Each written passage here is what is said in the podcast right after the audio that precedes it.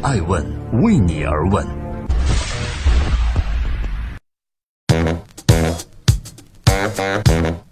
Hello，各位好，周末愉快！这里是爱问每日人物，每天晚上九点半，在微信和爱问的全媒体平台八卦风口浪尖商业人物讲述创新创富，我是爱成，又在音频的时间里相会。今天上榜的人物是一位名副其实的全球帅哥，他就是前曼联队球员，也是前英格兰足球队队长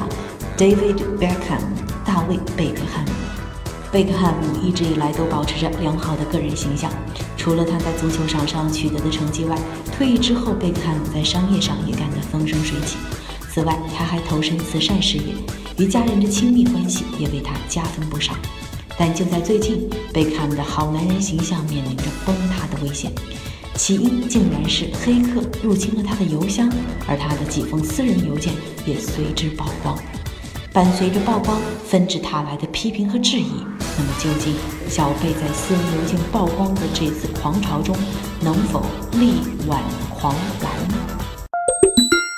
这里是每天晚上九点半准时播出的《爱问每日人物》，我是爱成，八卦风口浪尖商业人物。今天我们得好好扒扒邮件门事件的贝克汉姆了。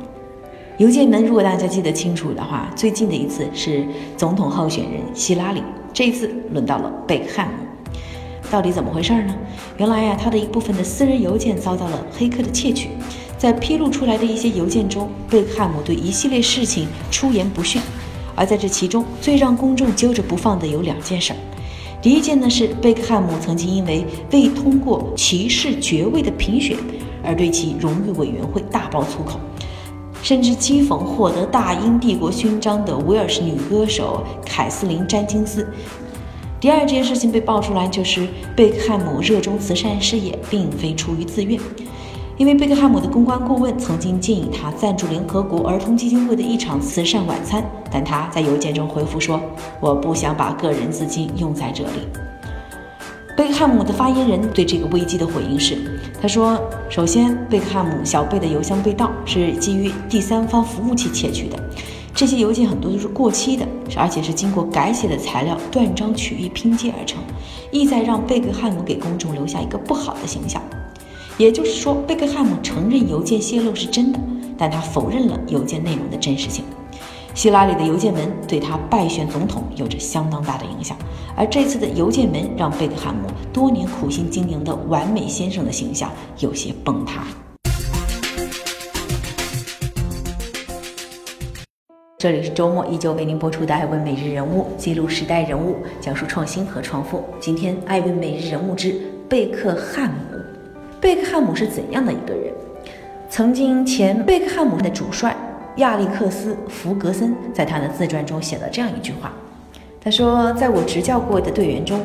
贝克汉姆是唯一一个主动追求名声，把获取足球圈外的知名度当成自己的一项任务去完成的人。的确，有了太太 Victoria Beckham 这样的一个时尚圈的大咖妻子，贝克汉姆也从一个足球明星成功的转变成了一位时尚先生，这对于他的商业收入有着极其明显的作用。”早在2003年，贝克汉姆就已经与阿迪达斯这样的商家签下了价值1.3亿的终身赞助合同。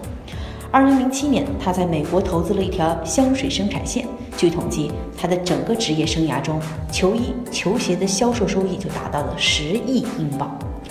在2012年，贝克汉姆呢更以4834万美金的收入，成为美国以外的体坛吸金王。总身价超过了三点一亿美金。二零一三年退役后，小贝的商业价值不减反增，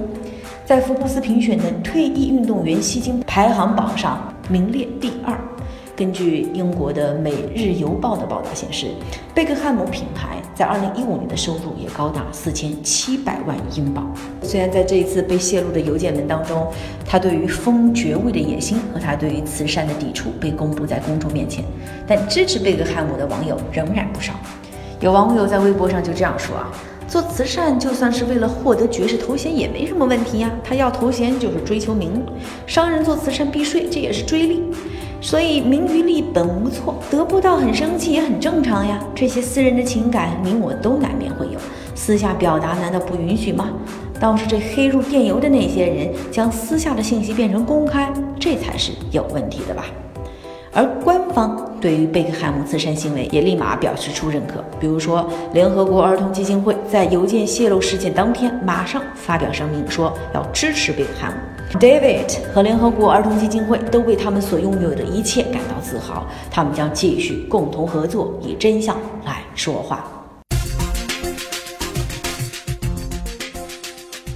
在今天贝克汉姆故事的最后，感谢各位聆听守候艾问每日人物，欢迎关注微信公众账号 i ask media 以及我们的官网搜索艾问。艾问的点评是：尽管贝克汉姆做慈善的动机很有可能是为了获得爵位，但他的投入和付出仍然是实在的，对吧？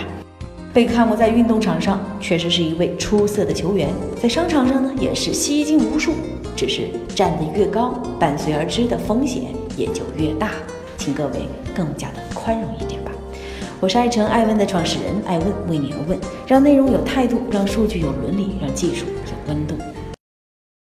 爱问是我们看商业世界最真实的眼睛，记录时代人物，传播创新精神，探索创富法则。